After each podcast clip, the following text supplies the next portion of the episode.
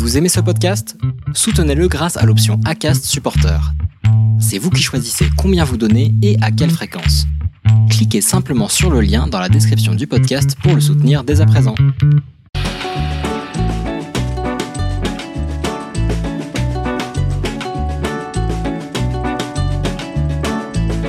Vous êtes sur le podcast Foodpreneur, un podcast qui partage les expériences des entrepreneurs de l'alimentation. Je suis Elodie Bouscara et je suis moi-même à la tête de trois entreprises dans le secteur. Dans mon parcours, j'ai été inspirée par de nombreux collègues indépendants, des traiteurs, des restaurateurs, des agriculteurs, des producteurs, mais aussi des fournisseurs d'emballage ou des transporteurs. Avec ce podcast, je pars à la rencontre des femmes et des hommes passionnés par le métier et qui vous livrent leur histoire et vous transmettent leurs conseils sans langue de bois. Chaque interview mettra en lumière une expérience personnelle et une problématique du secteur de l'alimentation d'aujourd'hui et de demain. Bienvenue sur le podcast Foodpreneur. Bonne écoute. Bienvenue dans le podcast Foodpreneur. Lisa Marie est une artiste des légumes. Chaque jour, elle se lève pour bichonner ses tomates, courgettes, plantes aromatiques et autres légumes rares afin de ravir les papilles des familles et des clients qui l'entourent. Mais son parcours est semé d'embûches et de difficultés. La dernière en date, l'inondation de juillet 21, a noyé ses légumes mais pas sa persévérance. Cette interview réalisée dans le nouveau champ de Lisa Marie à Ramilly montre ses ressources énormes et sa résilience devant l'adversité. Elle sert aussi à montrer que nous avons de super producteurs locaux en Belgique et qu'il faut continuer de les soutenir coûte que coûte. Je vous laisse écouter l'histoire de Lisa Marie, une maraîchère hors du commun et magicienne des légumes.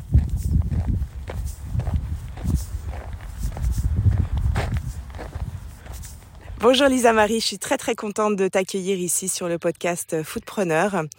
Euh, Aujourd'hui, euh, je suis sur ton champ, ici à Ramilly-Beaumal.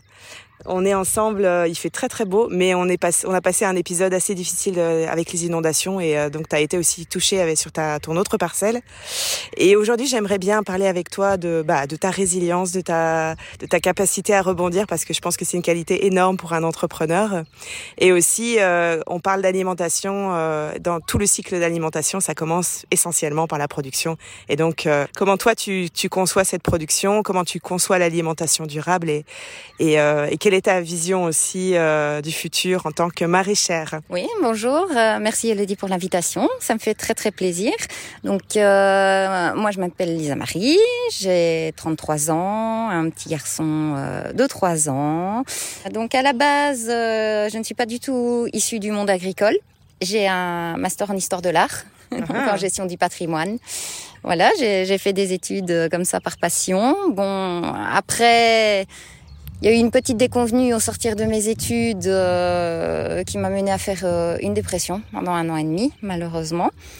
Après, ben, il a fallu se, se, relever et en gros, ben voilà, il y a, y a une copine euh, qui est en couveuse d'entreprise et qui me dit euh, tiens, t'aimes bien faire ton potager, ton jardin, t'aimes bien partager. Euh, c'est vrai que j'en faisais quand même beaucoup au jardin et j'en ai toujours fait euh, chez mes parents aussi, donc euh, on peut peut-être dire que j'ai ça dans le sang. Et elle me dit, ben tiens, moi je monte mon projet en couveuse d'entreprise via Créa Job. Pourquoi est-ce que tu tenterais pas? Bon, j'ai pris mes renseignements et tout compte fait, mais c'était intéressant parce que euh, ça, la couveuse entreprise en fait euh, nous permet de tester une activité en mode réel, sauf qu'on n'a pas tous les inconvénients d'être indépendant. C'est eux qui ont les charges TVA, ONSS et autres. Enfin, voilà, tout ce qu'on a à faire, c'est ramener le chiffre d'affaires. Euh, ramener l'argent, travailler, et eux s'occupent euh, de tout reste, la paperasse, l'administratif, la compta. Euh. Et c'est intéressant parce qu'on a moins de stress que quand on est indépendant, à savoir trouver euh, l'argent partout, à faire des déclarations correctement. Donc voilà, pendant un an et demi, donc c'est 18 mois en couveuse pour les projets agricoles. Donc j'y suis rentrée en 2016. En 2017, j'ai eu la chance d'intégrer ce qu'on appelle un espace test. Pour créer un job qui lançait à ce à ce moment-là, le réseau d'espace test m'a proposé d'intégrer celui de Beauvechin. Mm -hmm. Donc, euh, on pouvait y rester deux saisons. C'est toujours le cas maintenant. Donc, on peut rester deux saisons. Mais après, on peut pas prolonger. Donc, après, il faut partir. Comme j'étais déjà en couveuse d'entreprise depuis, euh, depuis quasiment un an, euh, j'ai j'ai dû me mettre indépendante euh, au mois d'octobre 2017. Mais je pouvais rester sur l'espace test à Beauvechin pendant encore un an. Mmh. Euh, en attendant, mais j'ai essayé de chercher des terrains parce que je savais que la situation était précaire. ça n'a pas été facile. J'en ai trouvé un de justesse euh, fin 2018 quand je suis sortie euh, justement de cet espace test, donc ici euh, à Beaumal, donc pas loin de mon nouveau terrain. Petite parcelle de 10 arts, mais qui me permettait de pouvoir continuer une activité de production tout en parallèle cherchant quelque chose. Bon, 2019 euh, s'est bien passé. Euh, en attendant, moi j'ai fait mon réseau, j'ai trouvé euh, d'autres producteurs. Je me suis liée d'amitié avec un, agriculteur en grande culture qui habite à 2 km de chez moi, donc le village à côté, on va dire. mais lui développait de son côté déjà un hectare en maraîchage mais lui mécanisé. Et au fur et à mesure de notre relation, mais moi j'ai pu me dire euh, voilà, je fais une certaine part de production et lui en fait une autre, on travaille ensemble. La dernière dernière, en 2020, ça a vraiment débouché sur une association euh, vraiment officielle. Mhm. Je travaille au Trialmé, j'ai le pré Madame, mais euh, je commercialise qui est au, au, au Trialmé et je et j'y suis. Je, je travaille quasi à mi-temps là-bas donc euh, aux récoltes, aux plantations, à l'entretien des parcelles, au suivi technique. Euh, c'est très valorisant. Et finalement, l'année dernière, on en a profité pour relancer une vente euh, sur la cour de la ferme au Trialmé. Donc tous les samedis, voilà, on fait une petite vente. Donc voilà, on a vraiment une association vraiment locale très intéressante, qui est très enrichissante parce qu'en même temps, je travaille en grande culture aussi. Donc je fais mon petit maraîchage, mais je travaillais en grande culture, euh, donc ça c'est chouette, ça, fait de l'expérience. Euh... Oui.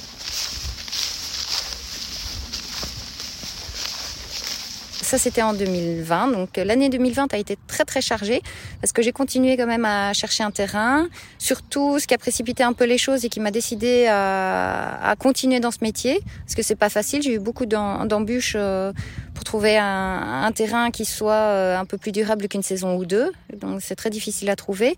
C'était le confinement de l'année dernière, le, le, boom pour les produits locaux. Euh, j'ai triplé euh, tous mes volumes de vente, ma clientèle en un rien de temps. Bon après c'est retombé comme un soufflé, mais la réflexion méritait d'être faite et donc en parallèle, depuis que j'étais chez CréaJob, on travaille avec Terre en Vue, mhm. qui est une coopérative d'aide au maintien des terres agricoles. Et donc au mois de juin, euh, voilà, je téléphone et puis il me dit écoute, on a peut-être des gens à côté de ton terrain euh, qui mettent un terrain à disposition, des particuliers. Et en septembre, euh, j'ai Antoine qui me téléphone et qui me dit, écoute, tu saurais rédiger une proposition de projet bien ficelée à destination des propriétaires du terrain. Donc j'ai eu trois semaines de travail intensif euh, pour mettre en fait euh, tous mes rêves, euh, tous mes espoirs, toute ma vision de mon entreprise de rêve dedans. Ça a été accepté. Mon projet de rêve a été accepté vis-à-vis des propriétaires. Et en novembre, je signais un bail de minimum 10 ans avec Terre en Vue pour ce terrain-ci. C'est une énième installation pour moi parce que j'ai installé l'espace test à Beauvechamp aussi où il y avait rien. Donc ça me faisait pas peur de me dire voilà je recommence à nouveau à zéro pour la quatrième fois en fait et tout réinstaller. Mais j'avais l'autre petit terrain de 10 arts avec un peu de serre. Euh, moyen de tirer un petit peu de production en attendant et, et, de faire la transition euh, jusqu'à ce que ce terrain-ci qui Suite aux inconvénients euh, après prairie, euh, je peux pas le cultiver vraiment pleinement avant 2022. Alors explique-moi pourquoi tu peux pas le cultiver avant 2022 et qu'est-ce qui se passe maintenant aussi qui fait que euh, tu vas devoir aussi peut-être revoir tes plans et, euh, comment toi tu, vas anticiper euh, la suite en fait par rapport à ça au niveau du maraîchage? Mais ici, l'inconvénient majeur de ce terrain-ci, c'est que c'était une ancienne prairie et selon les législations du monde agricole, quand on fait un retournement de prairie, on peut pas cultiver certaines variétés de légumes avant deux ans. D'accord. Pourquoi?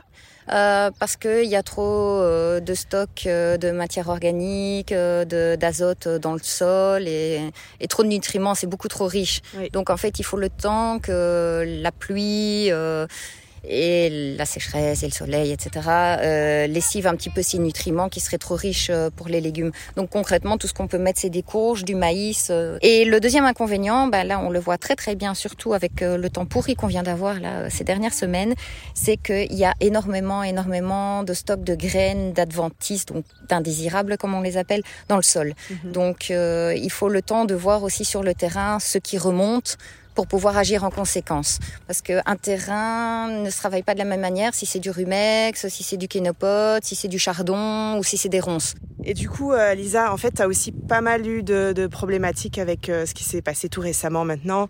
Euh, il y a quelques jours, les inondations, ça a été un énorme choc aussi pour toi, un énorme coup dur, parce que ta première parcelle de Dizar a été, a été complètement engloutie quoi, par les eaux. Oui, voilà. Donc en fait, il faut savoir que la parcelle de Dizar que j'ai eu à disposition fin 2018 se trouve dans un méandre de la Petite Jette. Donc c'est un petit cours d'eau où la hauteur d'eau n'est pas n'est pas grande, et donc mon terrain est vraiment entouré, donc j'ai une presqu'île en fait, euh, par ce, ce, cours d'eau, mais qui ne monte jamais. Euh, donc jusqu'ici, j'avais pas eu trop de problèmes. Première inondation il y a 15 jours, avec les fortes pluies, le niveau est monté, j'avais euh, 50 cm d'eau euh, sur le terrain. Il faut savoir que comme ce terrain-là est en route, j'y ai mis les productions d'été. Donc dans les deux serres, tout ce qui est tomates, poivrons, aubergines, concombres, euh, tous mes semis, euh, voilà, j'ai perdu énormément. Il y a beaucoup de plantes qui ont résisté, mais euh, voilà, le temps a manqué et la semaine dernière, effectivement, le niveau est monté 30 cm de plus que ce qui était monté. J'ai eu jusqu'à un mètre, oui, oui, sur toute la parcelle, avec un courant plus fort cette fois-ci. Euh, D'ailleurs, j'utilise un pont euh, parce qu'à côté c'est une prairie euh, permanente, donc je peux pas passer avec les véhicules dedans, donc j'ai dû créer un petit pont au-dessus de la jette euh, pour accéder à mon terrain. Euh, ce pont a été enlevé, j'ai plus de brouette, euh, mon chariot de récolte était au fond de, au fond de l'eau aussi. Euh, les cultures ont été lessivées une deuxième fois et il y a plein de choses, je peux faire une croix dessus. voilà, le, le, sol est détrempé, inondé. Et le problème sur cette parcelle-là, en fait, c'est que vu les changements climatiques, a priori, ça devrait se, se répéter. Mm -hmm. Parce que là, ça s'est répété deux fois en 15 jours. Mais voilà, mais je, je relativise parce qu'en fait, comme j'ai la deuxième parcelle ici qui est en route et que, que j'aménage au fur et à mesure, j'avais quand même une sécurité de me dire j'ai quelque chose à côté. Mais ça fait quand même mal parce que je vais devoir abandonner cette petite parcelle là et, et j'ai des grosses grosses pertes sur les productions d'été. Ça, c'est un, euh... une décision que tu as déjà prise euh, oui. par rapport à... Oui, parce que je peux plus prendre le risque. Je peux peut-être encore la garder, mais plus avec les aménagements qui sont dessus. Euh, je peux plus prendre le risque euh, d'une inondation sur ces cultures-là, parce qu'en fait, euh, les maraîchers, leur plus gros chiffre d'affaires, c'est quand même avec les cultures d'été, mm -hmm. beaucoup moins avec les cultures d'hiver. Donc, je peux plus prendre de risque qu'il arrive quoi que ce soit de ce genre-là euh, aux cultures, en fait. Et voilà, maintenant, le destin me dit, non, il faut tu investisses tout sur ton nouveau grand terrain. Il y a déjà deux serres qui vont être montées, donc euh, finalement j'aurai cinq serres ici sur le terrain. Euh, je pense que ça devrait aller pour la production. L'autre, je dois le remettre en état euh, par convention avec euh, le propriétaire. Donc à mon avis, euh, ce sera soit de topinambour, parce que ça ont résisté.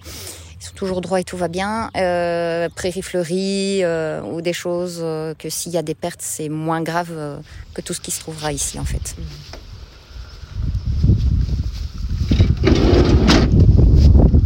Du coup, on parle vraiment de résilience pour l'entrepreneur. C'est vraiment toi qui, euh, qui montre cet exemple-là aussi en tant que maraîchère. Quand on a une entreprise, que ce soit producteur, transformateur, restaurateur, euh, c'est toute sa vie, tout son investissement qui part un peu à l'eau là, en l'occurrence. Donc là, vraiment, euh, j'imagine que ça doit être un, un, un, coup très très dur en ce moment.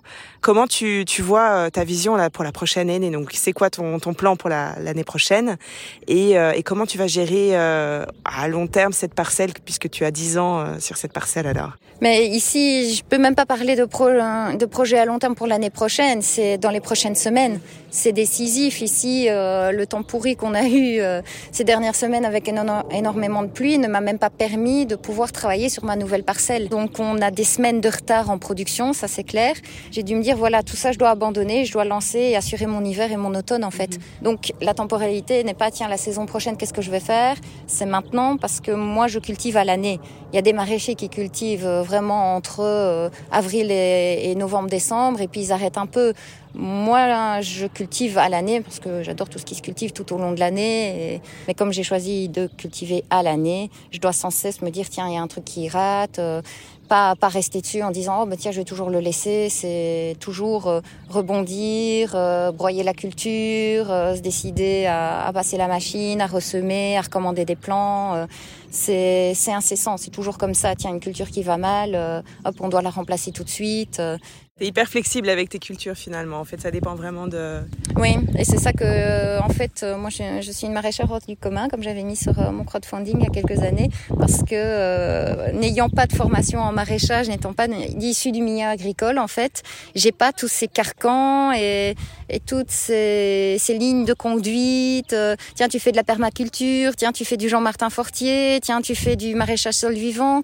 Non, moi, je construis mon entreprise à mon image et ma pratique à mon image. Moi, ma philosophie, et je m'oriente de plus en plus vers ça, c'est voilà ce qui est aux chances. Tout ce que je peux garantir, je peux le garantir, mais vous aurez ce qui vient au fur et à mesure des semaines. Voilà, je sais pas récolter les poireaux parce que euh, il a fait moins 10 pendant une semaine, vous n'aurez pas de poireaux, comprenez-le voilà, donc ici j'ai pu cette année, euh, enfin depuis octobre, de pas me précipiter, prendre le temps d'analyser le terrain sur euh, les vents dominants, sur le soleil, euh, sur quand il y a des grosses pluies comment ça se comporte, sur la nature du sol. Et donc du coup là, moi je suis, je suis contente parce que je vois qu'il y a plein d'avantages. Et je me dis l'année prochaine, allez, il faut que je tienne jusque là, que l'année prochaine ça va. Là, bon, j'ai une réussite. J'ai mes courges qui sont magnifiques et la, la parcelle est belle. Hein. Oui, il y a longtemps que j'ai plus produit autant de, de, courgettes et de courges. Donc euh, voilà, il y a, y a, des choses positives, mais voilà, il faut, faut se relever. Ouais, il faut. C'est un combat de tous les jours. Hein. Et surtout si on veut rester dans ce métier, parce que je fais, je fais pas que la production, je fais la vente aussi. Mm-hmm. Je tiens deux points de vente. Euh, et je travaille avec euh, quelques clients, quelques magasins, mais voilà, ici, on est en pleine saison, les gens sont partis, on a le contre-coup du confinement, il faut prendre aussi ce genre de de paramètres euh, en compte dans une activité de maraîchage. Il n'y a pas qu'à dire voilà, je, euh, je, fais mes légumes et hop, je les vends. quoi. C'est beaucoup plus complexe que ça parce que si personne ne nous les achète et qu'on trouve pas à les écouler, ben c'est de la c'est la, perte. C'est la perte, et la poubelle. Hein. Ce qui est important chez les jeunes maraîchers, c'est ce que j'ai fait et donc j'ai pris le contre-pied de ce qu'on nous dit, c'est euh, construire son propre modèle avec ses, ses propres envies.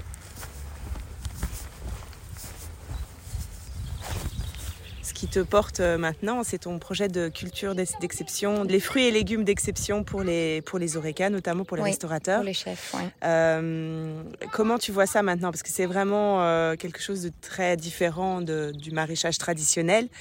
tu vas faire des, tu vas aller chercher des légumes un peu oubliés, des choses un peu différentes?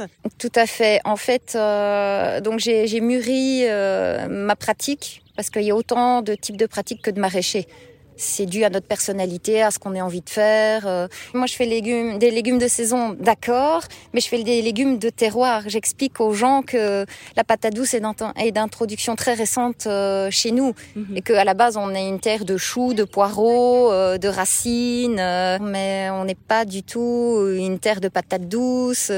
mais donc, les gens ne se rendent pas compte du nombre de variétés de légumes qu'on a introduits au fur et à mesure. Et quand on les voit, on dit bah oui, c'est de chez nous et ça pousse chez nous, alors que que pas. La patate douce en est un grand exemple. Hein. Euh. Et donc j'ai construit ma pratique vis-à-vis de ça. Euh, et puis au fur et à mesure, comme j'aime bien découvrir énormément de choses, je regarde les bouquins de botanique, euh, je regarde les émissions, je teste, j'achète les graines. Et alors au fur et à mesure, je sors des petites choses qu'on trouve pas du tout ailleurs. Parce que c'est toujours lié au fait que les maraîchers sortent principalement de formation. Et donc, ils ont un catalogue de légumes et de variétés. Et quand on commande chez le producteur de plants, ben on a aussi la même chose euh, que certains légumes et certaines variétés. Alors que quand on regarde dans les catalogues d'espanciers, il y a une multitude de variétés. Et moi, j'ai pris le contre-pied en disant non, j'ai pas forcément des variétés productives, mais j'ai des productions, des, des productions de qualité avec des légumes de qualité qui demandent peut-être plus de soins, mais qui sont qui sont meilleurs. Et donc j'ai la chance euh, depuis pratiquement deux ans maintenant de travailler avec un, un chef qui a un restaurant à Anu, euh, qui est venu, ça c'est pas mal, qui est venu sans a priori et qui prend ce qui vient. Et du coup, ça fait deux ans qu'on travaille à voir ce qu'il a besoin, ce qui l'intéresse. Je fais des tests euh, avec des choses que j'ai jamais cultivées de ma vie, comme euh, du mesclin asiatique, parce qu'il faut savoir que pour les chefs il faut une certaine taille, il faut certains mélanges. Mais je me suis prise au jeu sur ces deux, deux années et à chaque fois, je le surprends avec des petites choses qu'il connaît pas. Il les intègre dans ses plats mais j'ai la connaissance de ce que de ce que je cultive derrière. Donc euh, finalement, il, il, me pousse de plus en plus et il me dit oui, mais il y a plein de choses que tu pourrais proposer aux autres restos, quoi. mais en, haute gastronomie, pas pas le café du coin, je vais dire. Euh. Et donc euh, j'ai pris la décision il y a pas longtemps parce que mon entreprise a fortement évolué euh, surtout ces derniers mois.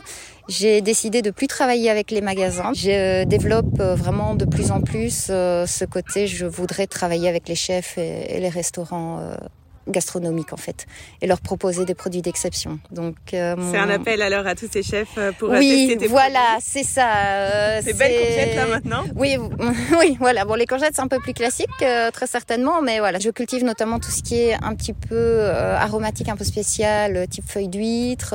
J'ai réintroduit, ben là ça se voit, ce qui est mauve et, et vert là, mais ça c'est de la roche. Donc en fait c'est de du kénopode comestible. Donc le kénopode qu'on voit aux mauvaises herbes, eh il existe sa version euh, comestible qu'on appelle de la roche, qu'on peut cultiver, euh, comme manger comme des épinards et qui se cultive très bien. On peut l'avoir en jeune feuille, on, peut l'avoir en grande feuille. Euh, et donc je développe aussi tout ce qui est, bon là ça a été un peu mangé, mais fleurs comestibles en tout genre.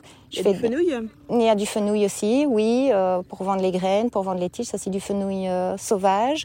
Alors, avec euh, mon associé qui est ici sur mon terrain, qui, elle, développe tout un jardin d'aromatiques et médicinales, on s'est rendu compte, en fait, qu'il y a plein de choses qui peuvent être en, en, herboristerie, mais qui peuvent être en alimentation. Donc, moi, je peux les vendre en tant que bouquet de d'herbes aromatiques, mais elle, elle les utilise, elle les transforme et elle fait de l'herboristerie. Mhm. Et donc, du coup, il y a toute une part de choses que euh, je prendrai chez elle et qu'elle cultive, mais qui sont bien pour moi. Et alors, on fait des échanges comme ça euh, géniaux. Et elle, sort aussi plein de choses un petit peu spéciales euh, pour les réintroduire. Donc, ça, c'est Hélène Verhoyen, donc Elle Essentielle. En fait, ça a été aussi le fruit du hasard, notre rencontre. Elle était en reconversion professionnelle, euh, principalement dans tout ce qui est huiles essentielles, aromathérapie, herboristerie. Et au fur et à mesure euh, qu'on s'est côtoyé, elle a fait un petit peu de production chez elle, mais elle a eu, l'envie, un petit peu aussi comme moi, de se dire euh, pourquoi aller chercher très loin ce qu'on peut avoir ici. Il y a énormément de plantes qu'on peut cultiver ici et qu'elle fait sécher et utilise dans ses mélanges d'herboristerie. Donc ici, on est en phase de test, mais du coup, quand j'ai eu ma parcelle, je lui ai proposé, je dis, écoute, est-ce que tu veux, c'était un de mes vieux rêves aussi, de redévelopper tout un jardin d'aromatiques et médicinales, mhm. qui aurait aussi une vocation bon, commerciale, mais qui aurait aussi une vocation de réapprendre aux gens la diversité de la production euh, alimentaire, végétale, euh, tout ce qu'on peut faire, c'est incroyable. Hélène et moi, on passe des hivers à compiler tous nos, tous nos bouquins. Et on se dit, oui, mais non, on a oublié tellement de choses et tellement de diversité. Et moi, c'est ce que je veux remettre à l'honneur aussi dans les productions alimentaires. Et c'est ça, quand je vais voir Daniel, je lui dis, j'ai un truc pour toi. Il dit, qu'est-ce que tu as encore été trouvé? Et alors, ça me permet de tester cette année et puis après de l'année prochaine de le mettre en culture. Et c'est ça que je veux offrir aux chefs. Et ce que je veux offrir aussi aux chefs, c'est euh, une culture à la carte. Voir avec eux ce qu'ils ont besoin et cultiver principalement pour eux.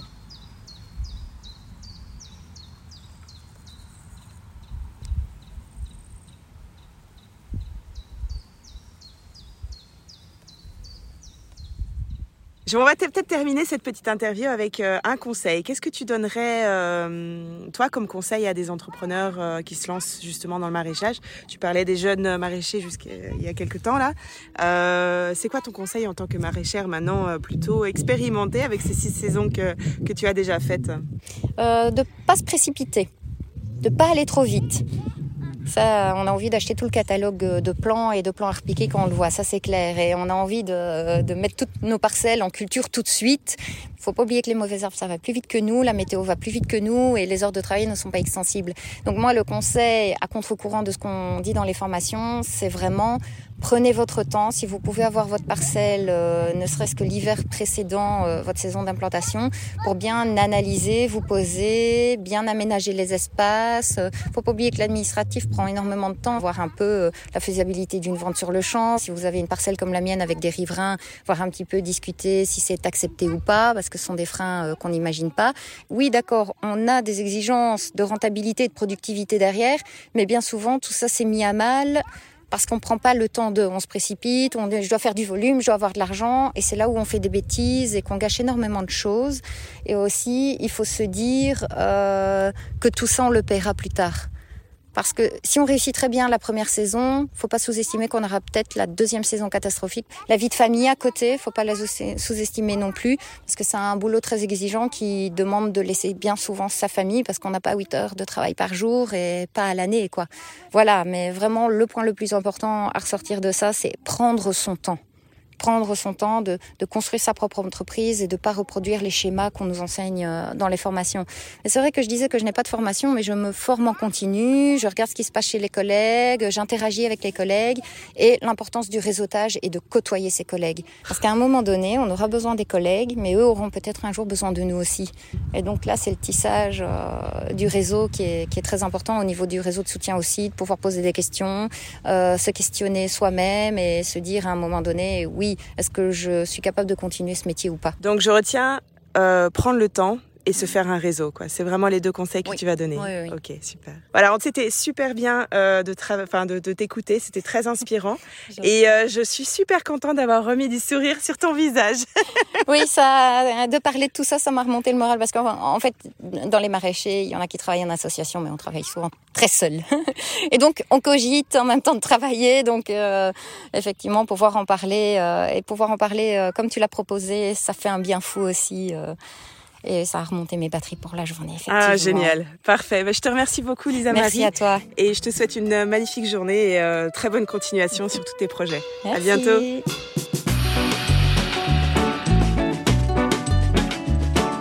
Merci d'avoir écouté cet épisode de Foodpreneur.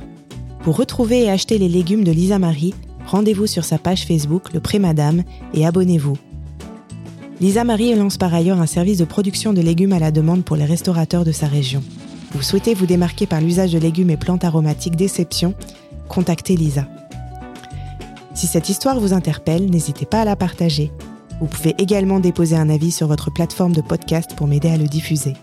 Un grand merci pour votre écoute et à bientôt pour de nouvelles aventures footpreneurs.